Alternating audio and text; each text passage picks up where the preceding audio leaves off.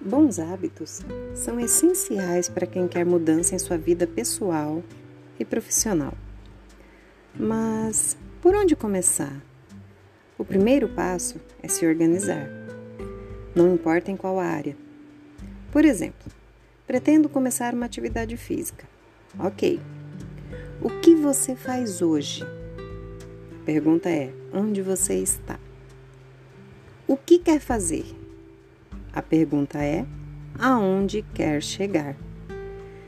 Marque uma consulta para ver se a saúde está ok. Escolha sua atividade, quais os dias e horários disponíveis para realizá-la e mãos à obra.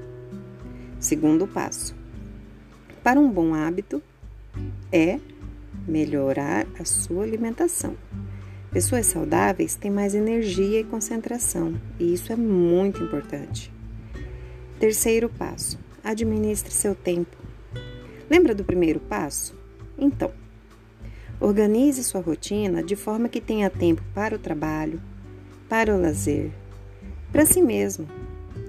Quarto passo: ouvir mais do que falar. Quem sabe ouvir, aprende, e quem aprende se torna cada vez mais sábio. Quinto passo: seja positivo sempre. A partir do momento em que você passa a cultivar bons hábitos, a positividade passa a ser constante e entra de forma natural em sua vida. Aceite esse desafio de cinco passos por você, porque você merece.